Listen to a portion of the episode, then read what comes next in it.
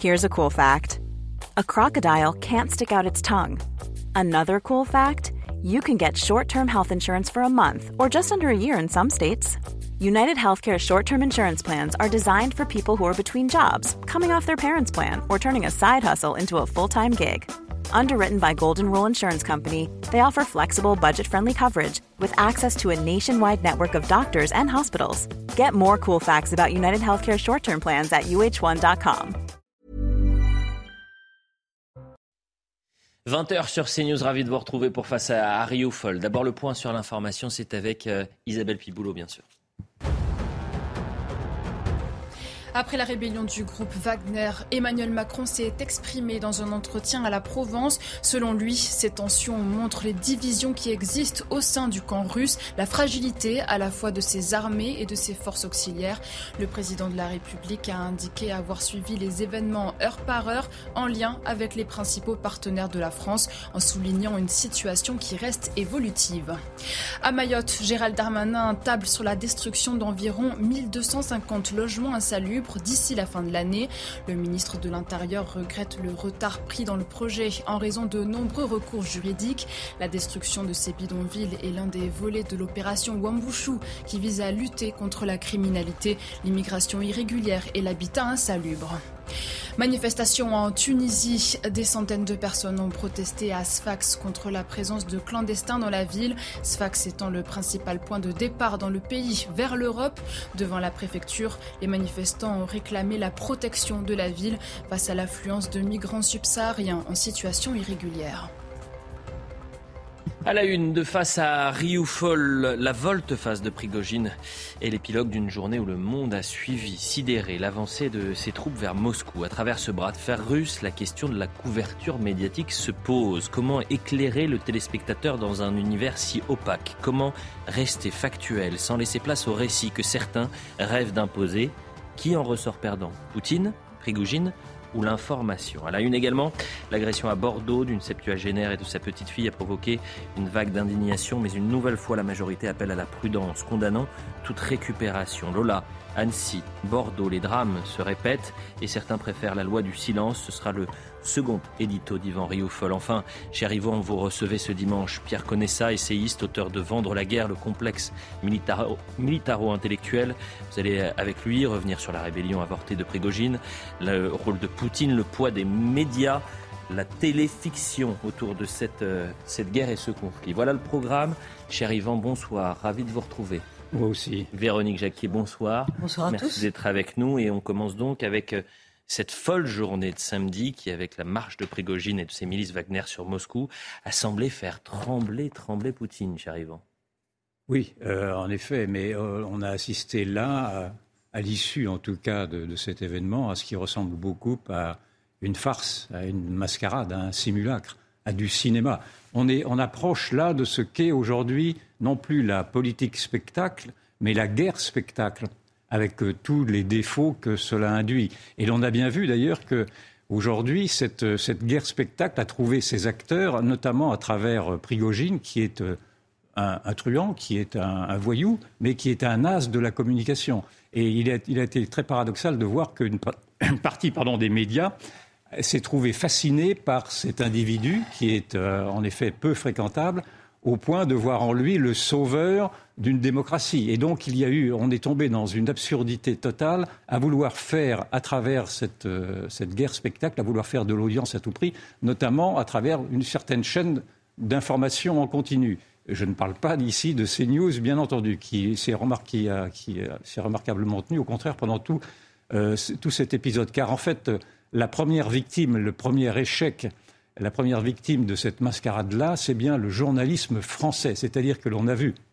à travers les certitudes solennelles qui ont été assénées durant ces, ces 12 heures d'affilée, cela a duré à peu près 12 heures, en tout cas 24 heures, mais 12 heures pour le téléspectateur que j'étais et qui s'est mis presque en direct avec euh, d'autres chaînes qui se sont spécialisées dans cette guerre en Ukraine, et singulièrement LCI d'ailleurs, qui a scénarisé depuis maintenant plus d'un an euh, cette guerre quotidiennement, euh, j'ai pu y entendre des, affirmations qui ont été démenties donc euh, à 7 heures du soir, à 6 heures et demie du soir, hier soir. Parmi les informations, parmi, parmi les, certitudes qui étaient annoncées, on annonçait la chute de Poutine, la fuite de Poutine, la chute de Moscou, la chute de la Russie de Poutine, et tout ceci parce que il y avait une fascination, une fascination pour ce que représentait ce, ce Prigogine, euh, dont encore une fois le, passé aurait, mérité tout de même plus de plus de, distance. Et donc il faut s'interroger tout de même d'abord sur cette étrange fascination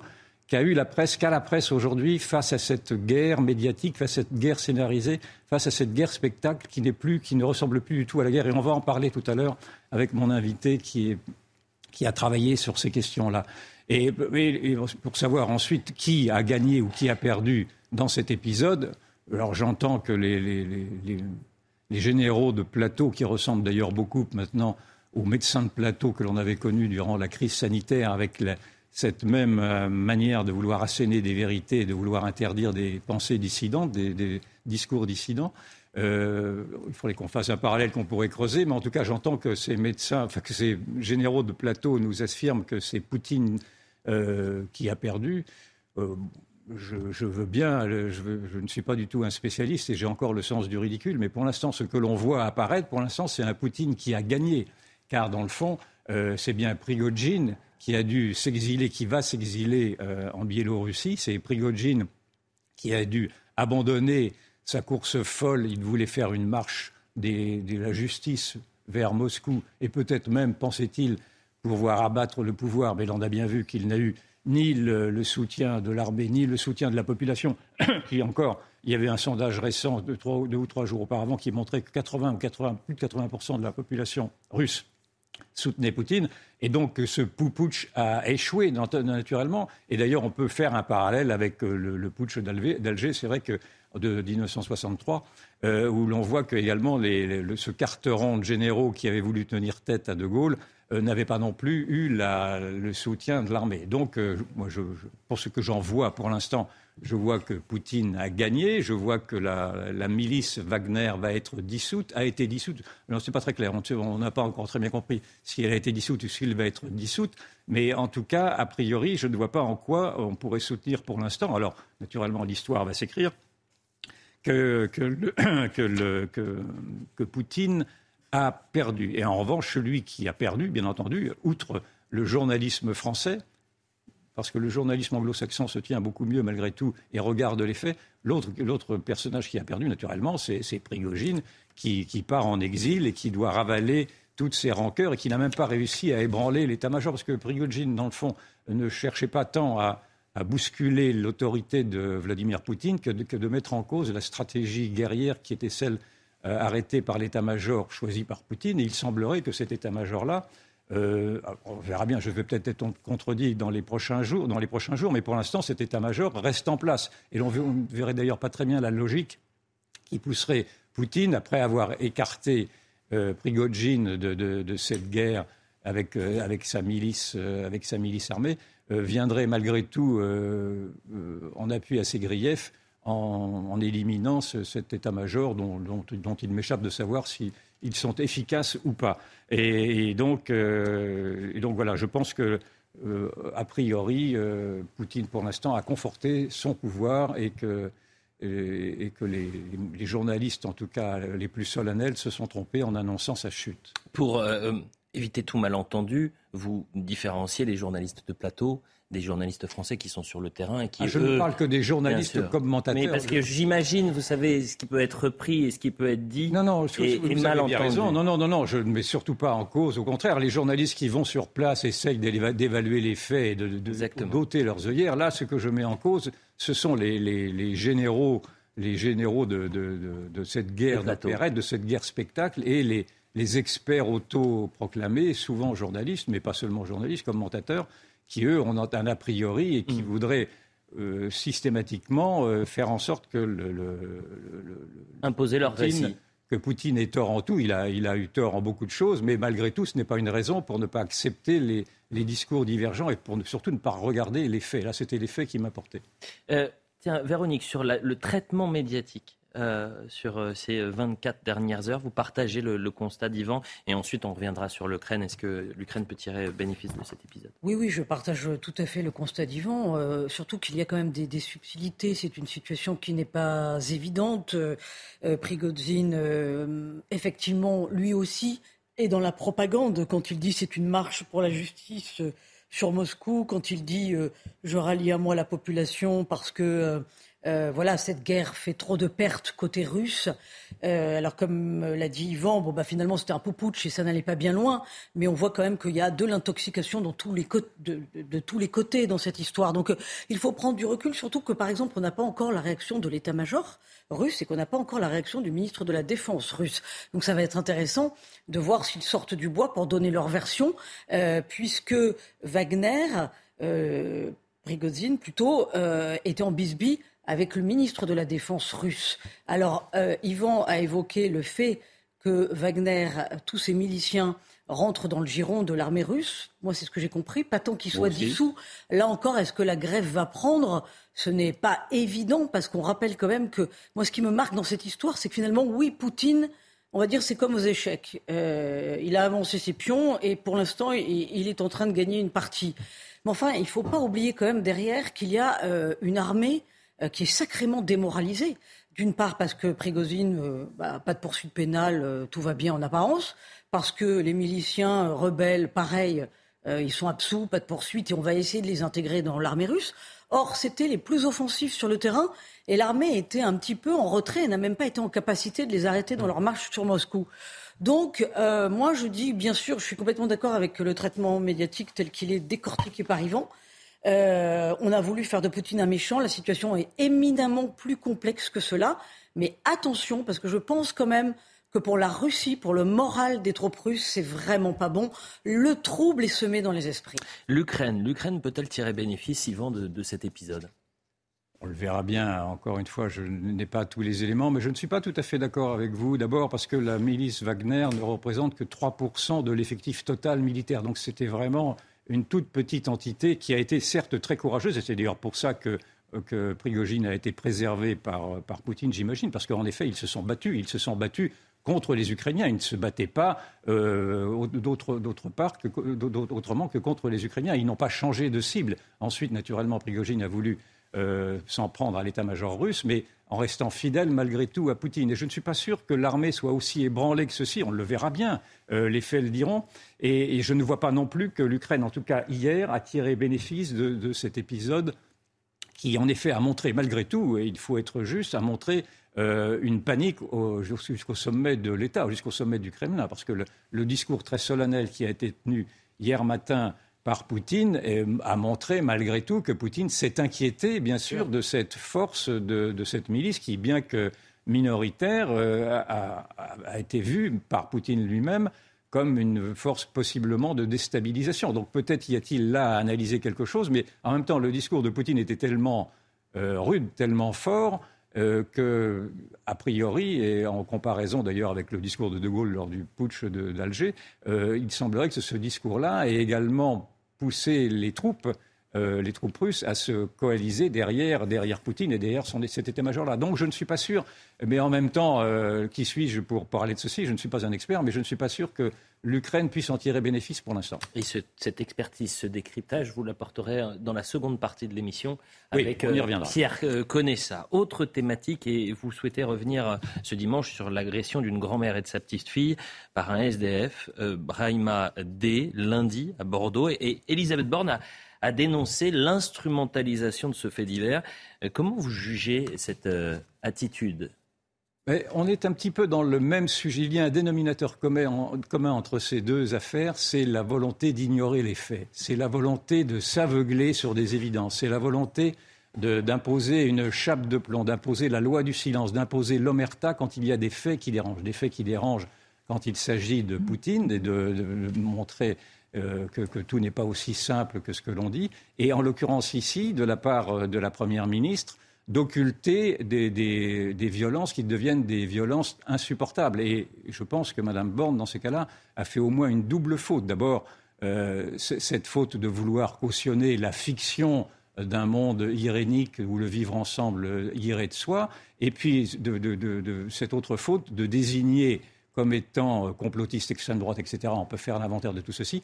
Tous ceux qui ouvrent les yeux et qui disent que ce qui se passe à Bordeaux est naturellement intolérable, mais qui se passe ailleurs est intolérable aussi. D'ailleurs, je remarque que, non seulement euh, Mme Borne a dénoncé ceux qui, euh, ceux qui instrumentalisaient ce fait divers, mais qu'elle a été rejointe par Pierre Urmic, le maire de Bordeaux, qui est un maire écologiste, qui a parlé lui aussi d'une récupération indigne et indécente. Et nous avions eu ces mêmes réactions d'Omerta quant à après ce drame d'Annecy où on avait vu qu'un Syrien s'en était pris au poignard à des bébés et où on en avait parlé la semaine dernière, je ne vais pas y revenir, euh, où euh, là aussi on avait dit qu'il fallait un moment de décence avant de, commenter ces faits-là. On ne peut jamais, ce n'est jamais le moment que de commenter ces faits-là, sauf quand il s'agit naturellement de commenter, par exemple, le naufrage d'un bateau euh, avec, avec, plus de 500 migrants. Naturellement, c'est une affaire épouvantable. Il, faut bien naturellement commenter ce naufrage-là en désignant quelle est la,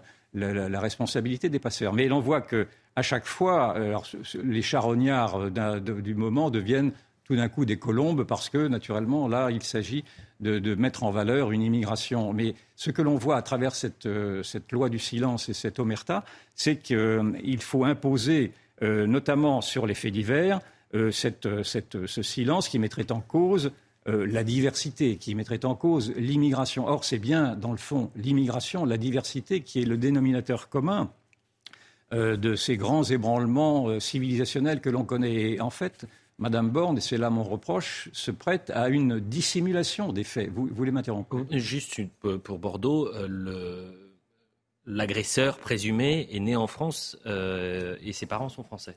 Oui, oui. nationalité française. Mais je vois dans la généralité. Je préfère. Oui, oui. Mais on, va y revenir, bien sûr. Mais pour l'instant, ce, qui est, tout de même assez grave, c'est de montrer qu'à quel point euh, le, Premier ministre se prête à cette dissimulation des faits qui montre tout de même, malgré tout, un désastre cumulé. Or, c'est un désastre qui trouve ses racines très, très profondes, dans le fond, dans cette politique menée depuis 40 ans, 50 ans, par euh, ce monde progressiste dont, dont, se, dont, se, réclame Madame Borne. Et d'ailleurs, j'ai bien aimé, et je vous encourage à le, à le poursuivre si vous me permettez, euh, l'initiative que vous avez eue hier avec Philippe de Villiers de, faire, de montrer à nouveau les, les discours qui ont pu être tenus. En l'occurrence, c'était par Philippe de Villiers il y a 30 ans euh, face à Jack Lang et face à Alain Juppé, qui disaient des vérités qui sont des vérités d'évidence, qui étaient déjà des vérités d'évidence à l'époque il y a 30 ans et qui le sont encore plus maintenant. Et je pense que cela montre à quel point l'aveuglement idéologique de toute cette gauche progressiste nous a mis dans cette situation épouvantable où l'on voit que les violences maintenant ne, ne, concernent plus les violences contre les policiers, contre les gendarmes,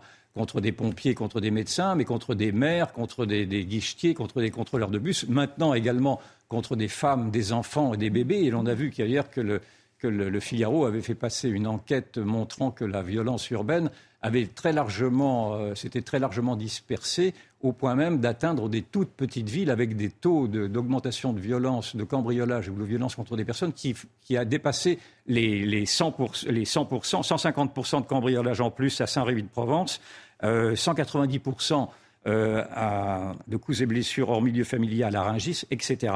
Et donc, euh, cette, la, faute euh, inadmissible est de vouloir taire ceci. Mmh. Maintenant, pour répondre à votre question de savoir si en effet cet, cet, homme, cet agresseur était, était, français, oui, en effet, cet agresseur est français. Mais d'abord, c'était un français issu de l'immigration. Il braille, ne serait-ce que par son prénom, il le montrait. Et puis, cette, cette, cette qualification de français que l'on se précipite à donner à celui qui se dit français. Entre parenthèses, euh, on a fait une émission la semaine dernière pour montrant que Louis XIV, maintenant, pour la, doxa, était étranger parce que sa grand-mère euh, était, espagnole, ou autrichienne, pardon, pas sa mère était espagnole, sa mère, grand-mère est autrichienne. Donc d'un côté, on veut bien qu'un un Français de papier soit français, mais que Louis XIV soit un étranger. Donc il y a bien sûr là encore des, incongruités intellectuelles. Et puis surtout, euh, il faudrait malgré tout poser à travers euh, ce problème de l'accession à la propriété, euh, de l'accession à la, à la, nationalité, pardon, mais qui, qui, qui, rend, qui nous rend copropriétaires précisément de ce que nous sommes, de ce que, de, de, légataire universel de, ce pays, de ce pays millénaire, il faudrait que l'on accepte aujourd'hui de revoir l'accès à la nationalité, de revoir ce qui est, ce qu'est le droit du sol afin de le supprimer, de revoir le regroupement familial afin de le supprimer et d'exiger de toutes ces populations qui veulent nous rejoindre un acte d'allégeance. Or, tout ceci est également un, angle mort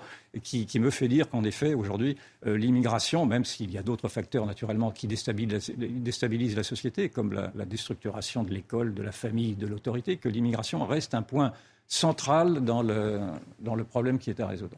Euh, Véronique Jacquier, sur cette loi du, silence, cette incapacité, impossibilité euh, pour certains politiques hein, de réagir à des faits absolument dramatiques sous peine d'être considérés récupérateurs en quelque sorte.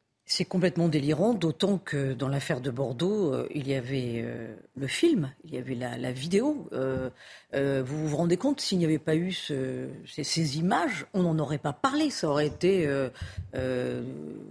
répertorié comme agression sur une vieille dame et sa petite fille par un tel. Voilà.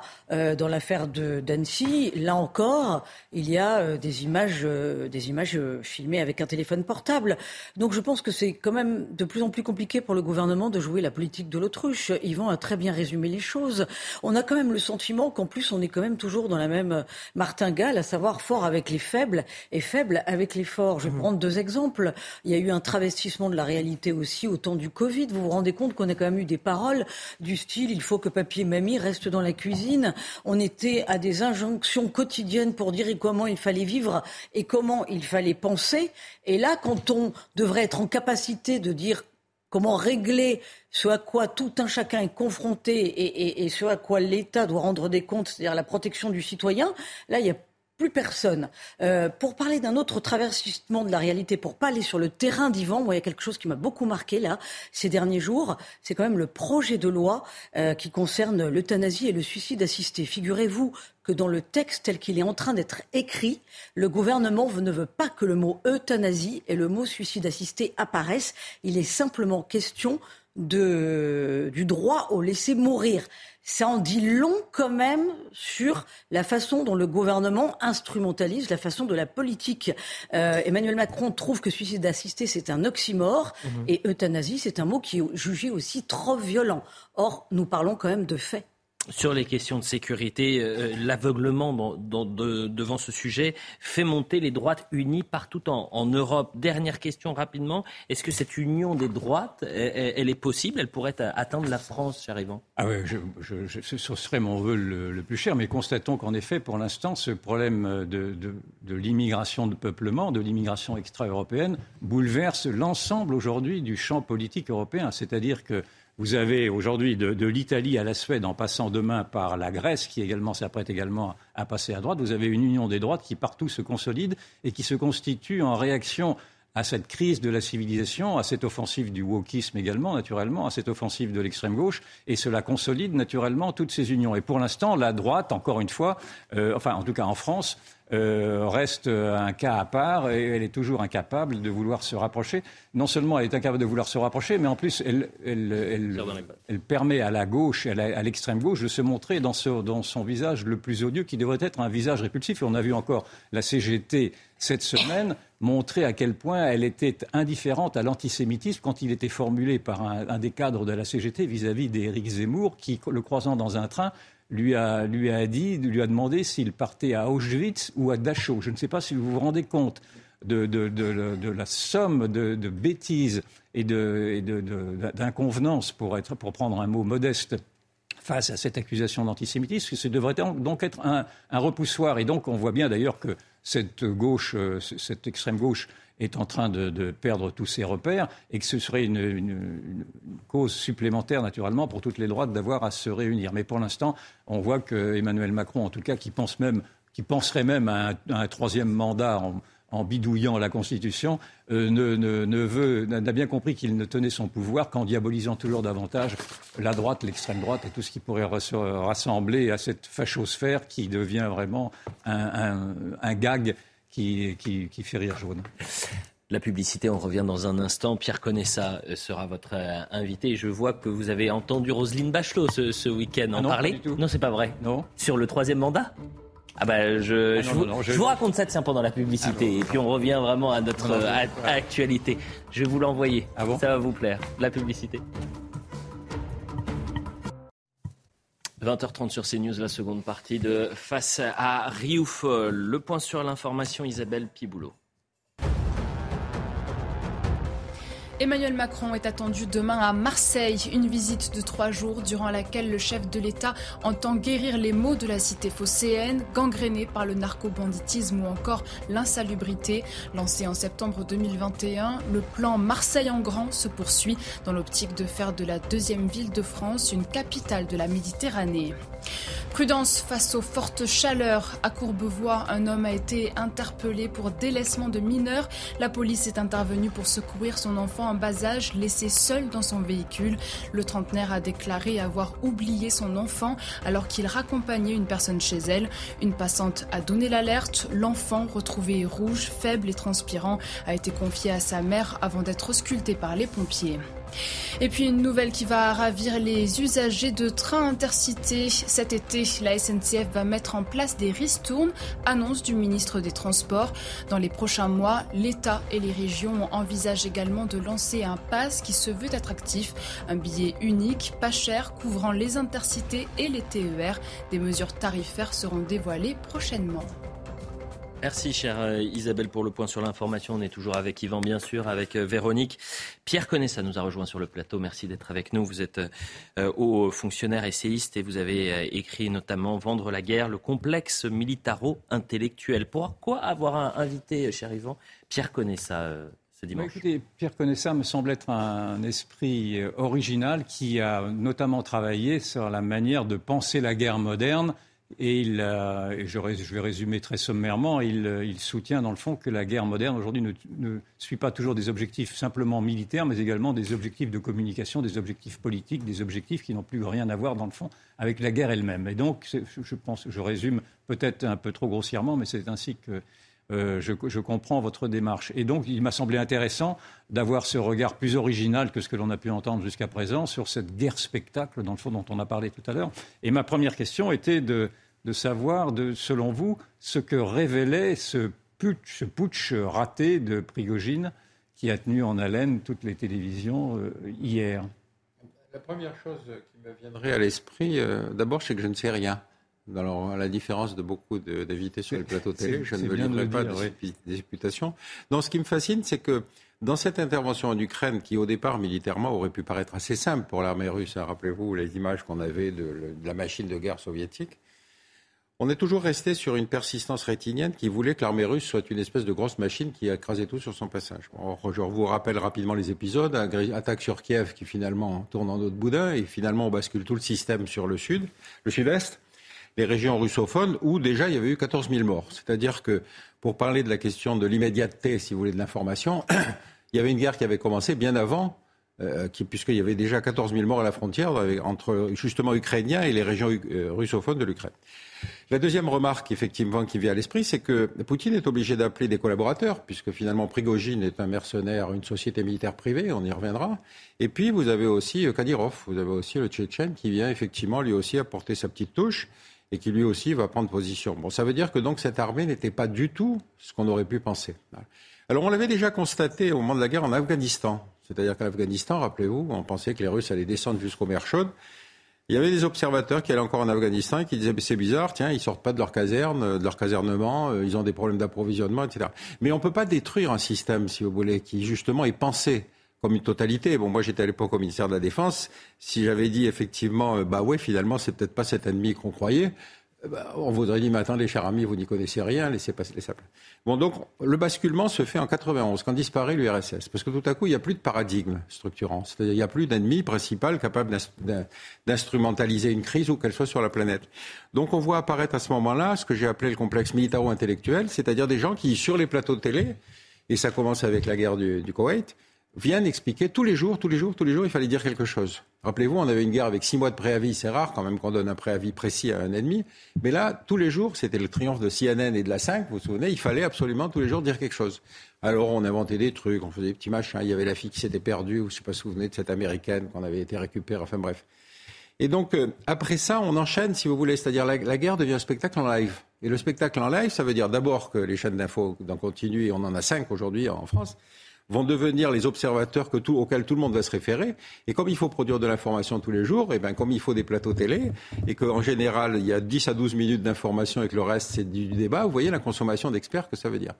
Alors si je reviens sur la notion d'expert, rappelez-vous quand même que 90% des experts disaient il, Poutine n'osera pas. Mais est-ce que les stratèges militaires euh, regardent bien la télévision et prennent leurs décisions en fonction des audiences? Parce que c'est un petit peu ce qu'on pourrait penser. Bah, ça dépend de ce que vous appelez les stratèges militaires, parce que c'est plutôt le politique qui regarde la télé. Je vous prends un exemple, la Somalie. La Somalie, rappelez-vous, c'était odieux, c'était le pillage des, convois humanitaires. Alors là, vraiment, c'est révoltant. Euh, moi, j'en parle avec Broman, patron de MSF. Il me dit, écoute, j'ai appelé mes équipes sur place. Ils me disent que les types qui attaquent les convois ne sont pas des voleurs. Ils ne revendent pas l'aide. Ils, la servent à leur clan. Ça veut dire qu'ils sont mal servis. Donc, si on augmente la quantité, on devrait pouvoir tuer une partie du problème. Et pendant qu'il est à Bruxelles ou à New York ou je ne sais où, euh, Kouchner, lui-même ancien humanitaire devenu ministre, décide l'intervention. Or, cette intervention, n'avait aucune cause stratégique. Elle était strictement humanitaire. Et à partir du moment où les Américains perdent 20 types parce qu'ils veulent tenir le port de Mogadiscio, ben, les Américains disent, mais attendez, rien ne vaut la vie des Américains, donc ils se retirent. Donc c'était ça une guerre. Vous voyez ce que je veux dire? On est dans une mécanique, après 91, dans laquelle la plupart du temps, la motivation véritablement stratégique n'existe plus. Je mets de côté, évidemment, la guerre en Ukraine. Mais je pourrais vous en citer d'autres, si vous voulez, où on est intervenu militairement. Parce qu'un militaire, ça obéit, mais quand il général, il pense le contraire, ben, ils essayent. Rappelez-vous quand même qu'à Sarajevo, on s'est mis en interposition entre les Serbes et les Bosniaques. On a quand même perdu mais, mais donc sur la guerre en Ukraine, vous la trouvez malgré tout justifiée pour euh, qu'on soulève qu'on lève une ambiguïté? Oui, mais si vous voulez, moi j'ai beaucoup aimé la position du président qui disait de toute façon, nous, élèverons l'assistance à l'Ukraine pour que la Russie ne gagne pas la guerre. Ça ne veut pas dire qu'elle doit la perdre. Ça veut dire qu'elle doit comprendre qu'elle ne gagnera pas la guerre. Et à ce moment-là, il sera possible d'entamer des négociations. Moi, j'ai trouvé cette position relativement modérée parce que ça grade, si vous voulez, euh, l'assistance militaire qu'on peut apporter à l'Ukraine. Il ne s'agit pas de lui fournir euh, l'arme nucléaire ni quoi que ce soit. Donc je pense que Poutine est un type relativement rationnel. Hein, euh, en tout cas, son histoire le prouve. De temps en temps, il brandit un peu le nucléaire, histoire de faire semblant. Enfin, je ne pense pas qu'il soit assez bête pour ça. Et quelle est la place aujourd'hui que prennent les milices privées, cette guerre privatisée, dans le fond, qui, qui notamment en, Russie, a failli déstabiliser le régime? Ben, Moi, si vous voulez, euh, je considère que les sociétés militaires privées sont des acteurs de toutes les guerres. Et ça ne commence pas chez les Russes. Ça commence en, Afrique du Sud. En Afrique du Sud, pourquoi? Parce que l'armée sud-africaine, à l'époque de l'apartheid, était une des armées les plus puissantes du continent africain. Et donc, euh, les démobiliser, les types créent une société militaire privée qui va intervenir sur des crises africaines. Ensuite, ça passe en Grande-Bretagne, et puis ensuite, ça passe aux États-Unis. Et aux États-Unis, je vous rappelle qu'en Irak, il y avait plus de contracteurs que de GIs. Ça veut bien dire que les sociétés militaires privées n'ont pas été... Blackwater, c'est ça? Oui, Blackwater, oui. Et Blackwater gérait la prison d'Abu Ghraib. C'est eux qui menaient les interviews. Donc ce n'est pas simplement des gens qui apportaient de la nourriture aux soldats. Donc on est dans une forme d'assistance dans laquelle il ne faut pas découvrir que Wagner est un acteur. On l'a fait nous-mêmes. Mais vous voyez, c'est ça qui me frappe, c'est que l'immédiateté de l'information prend le pas sur l'analyse. Voilà. Donc, Wagner est effectivement le modèle. Euh, alors, ce qui est intéressant dans le cas de Wagner, c'est qu'effectivement, lui, il menace son commanditaire quand même. Ça s'est pas fait avec Blackwater. Oui, ça ne se fait pas. Et donc, c'est un, un, modèle qui, qui, qui, a, qui, a, vocation à se, à se, pérenniser, à se développer, ou, ça vous paraît, malgré tout, à travers l'exemple russe, qui semblerait avoir obligé Wagner à, rendre, à rejoindre les rangs de l'armée russe, euh, à mettre fin à cet épisode, en tout cas? Non, je crois que le modèle va continuer à se, exister parce qu'il présente plusieurs avantages. D'abord, la mort d'un contracteur est moins sensible que la mort d'un GI ou la mort d'un soldat en uniforme. On a l'impression qu'effectivement, le pauvre type était au mauvais endroit au mauvais moment. D'autre part, on peut leur confier des missions, si vous voulez, qui sont parfois difficiles à défendre. Je vous dis, euh, les interrogatoires à la prison d'Abu Ghraib, on ne peut pas dire que ça, soit effectivement très glorieux pour l'armée américaine. Mm. Donc on a des situations dans lesquelles évidemment il vaut mieux privatiser parce qu'encore une fois les conditions médiatiques de cette privatisation euh, permettent en tout cas d'avoir une meilleure image. Donc je n'ai aucune raison de penser que ça va s'arrêter.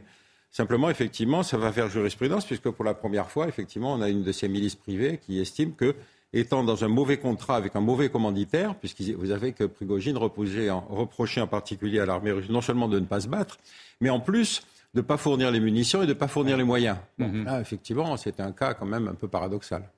avec une expertise qui semblait assez, euh, assez partagée, sans doute, non euh, Sur la situation ou sur, la situation militaire, oui, et sur les erreurs de, de, management, si je puis dire. Oui, c'est-à-dire qu'il a confirmé, euh, encore une fois, ce qu'on avait trouvé sur d'autres théâtres d'opération. effectivement, Olivier Roy sur l'Afghanistan le répétait continuellement à l'époque, mais on ne pouvait pas l'entendre. L'armée russe n'était un espèce de, de, de, Titanic, si vous voulez, qui se heurtait sur le premier écueil. Et il a donc reproché à cette armée non seulement de ne pas se battre, mais en plus de ne pas tenir les termes du contrat. Alors là, on est dans le privé, si vous voulez. Hein. C'est du civil. Est-ce qu'il n'y a pas justement un côté euh, grenade dégoupillée euh, chez, chez Wagner? Parce qu'on voit qu'ils ont été offensifs euh, en Syrie, en, en, Afrique. C'est quand hmm. même très présent en Afrique. Il y a même une politique anti-française de la part de ces milices. Mais alors, comment on les gère quand on est au pouvoir? Ah, c'est une bonne question. Surtout qu'effectivement, Wagner est quand même beaucoup sorti de son air normal, si vous voulez, d'action. Oui, d'influence. Le, cas de la, le cas de l'Afrique est particulièrement intéressant, puisque non seulement, effectivement, les gouvernements africains vont faire appel à Wagner, mais en plus, ils vont nous faire comprendre qu'on n'a plus rien à faire sur le terrain. Et là, on est dans la dimension politico-militaire de la situation. Donc, euh, il faut à la fois s'interroger sur les raisons pour lesquelles on est rejeté, on est véritablement rejeté du Mali, de RCA, etc.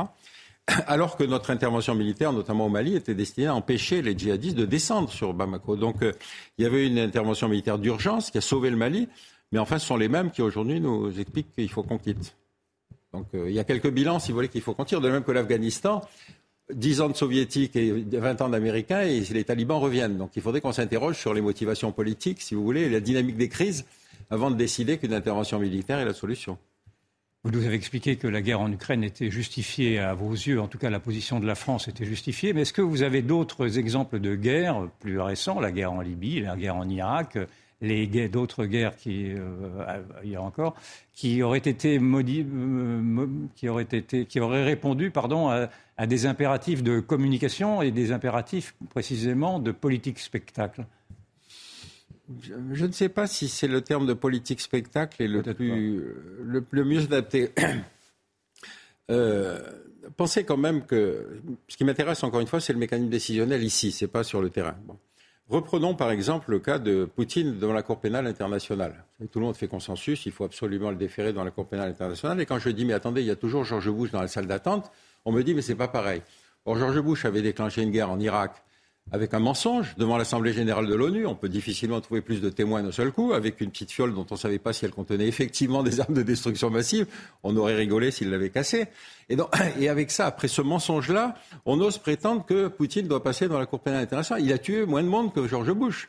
Donc encore une fois, ce complexe-là qui se drape dans sa dignité, dans ses principes, etc., on oublie de faire son propre, son propre bilan critique. Donc c'est tout. Moi, je... Vous mettez en cause les néoconservateurs américains ah ben, il y a non seulement les néoconservateurs américains, parce que rappelez-vous quand même qu'après 90, quand tout à coup ils triomphent de la disparition de l'URSS, ils redessinent la carte du monde. C'est-à-dire qu'ils disent là maintenant, il faut qu'on fasse la, police un peu partout. La victoire du Koweït, rappelez-vous, c'était 120 heures pour détruire la quatrième armée du monde. Je ne sais pas jamais su qui était la troisième, enfin la quatrième, c'était les Irakiens. Et donc, 120 heures. Donc ça veut dire qu'on a une arme, une armée, si vous voulez, capable de faire la police sur la planète entière. Et donc, on va s'engager, nous, accompagnés d'ailleurs par nous, à faire des interventions militaires. Et le 11 septembre va être un traumatisme tel que vous avez apparition d'une autre, autre strate sociologique dans ce complexe militaro-intellectuel. Le choc aux États-Unis est tel le 11 septembre que vous avez une population américaine qui n'a jamais connu la guerre sur son territoire, qui ne sait pas ce que c'est qu'une ville rasée, qui ne sait pas ce que c'est que les tickets de rationnement, qui ne sait pas ce que c'est qu'aller à des points d'eau, qui se dit mais pourquoi nous? Et vous avez des psys qui apparaissent sur les plateaux techniques, ils leur disent non mais attendez, vous vous êtes normaux, c'est lui qui est fou. C'est ce qu'on a avec Poutine aujourd'hui. J'ai compté l'autre fois, j'ai eu cinq psys qui étaient là pour diagnostiquer Poutine. Le seul qui a refusé le diagnostic, c'est Cyrulnik. Il a dit, moi, je ne diagnostique pas un homme que je n'ai jamais rencontré.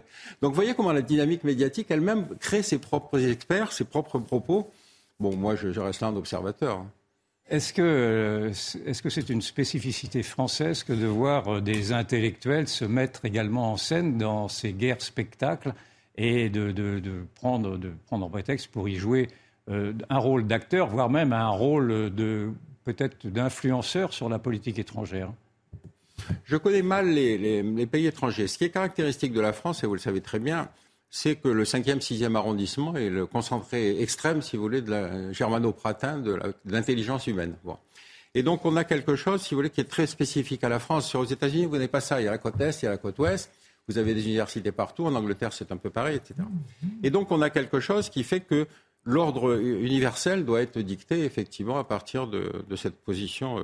Alors évidemment, on a tous en tête le rôle joué par Bernard-Henri Lévy à propos de la guerre en Ukraine, c'est-à-dire que Bernard-Henri Lévy a de l'argent, donc il peut faire ses voyages un peu partout sur la planète, et il revient en disant je rentre de tel endroit, je l'ai vu, je sais qui sont les gentils, je sais qui sont les méchants, et l'argumentaire c'est on ne peut pas ne pas.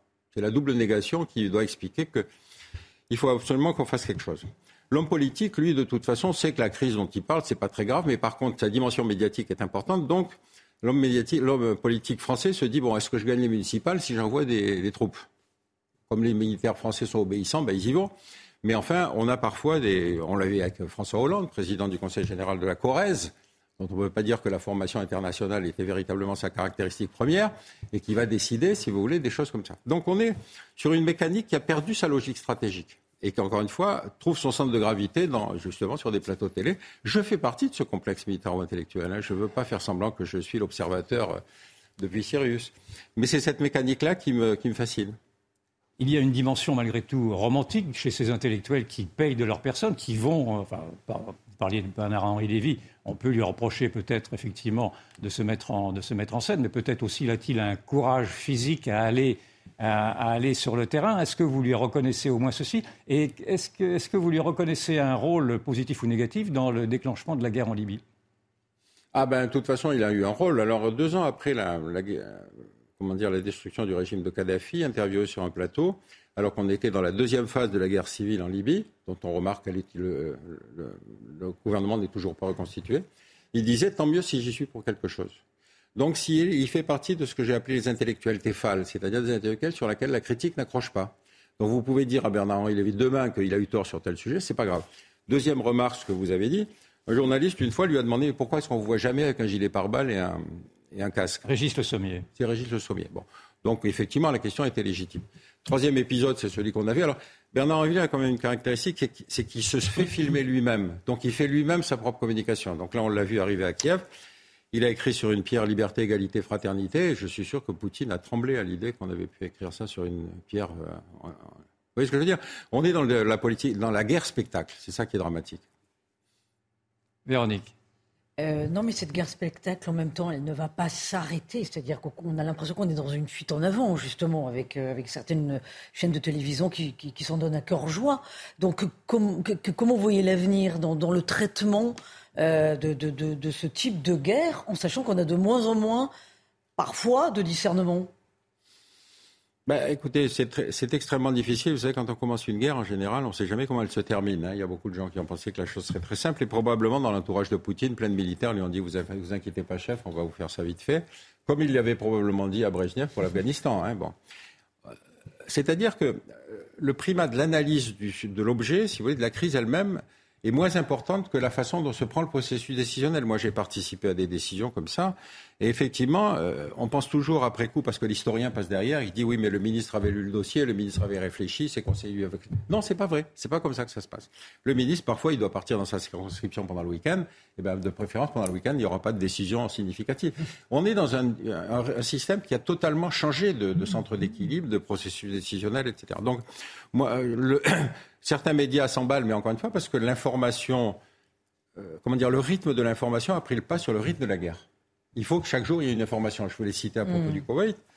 Pendant six mois, il n'y avait rien. Il ne pouvait rien se passer, d'ailleurs, puisqu'on leur avait donné le préavis. Mais quand même, vous voyez bien que c'était le triomphe de CNN et de la 5 à l'époque. Hein, et donc, euh, cette mécanique, à partir de ce moment-là, a créé jurisprudence. Et donc, euh, tous les jours, il faut effectivement sortir de l'information sur l'Ukraine, sur ce qui va se passer, sur Poutine.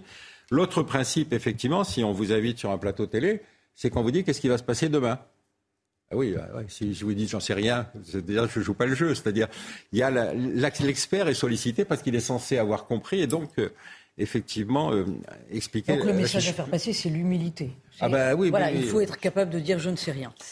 Oui, cela dit, ça ne peut pas faire du débat sur les plateaux télé. Je ne sais pas ce qui va se passer demain, Pierre connaît ça, mais je sais que dans quelques instants, c'est euh, enquête d'esprit. Donc c'était un plaisir de vous avoir sur, sur le plateau.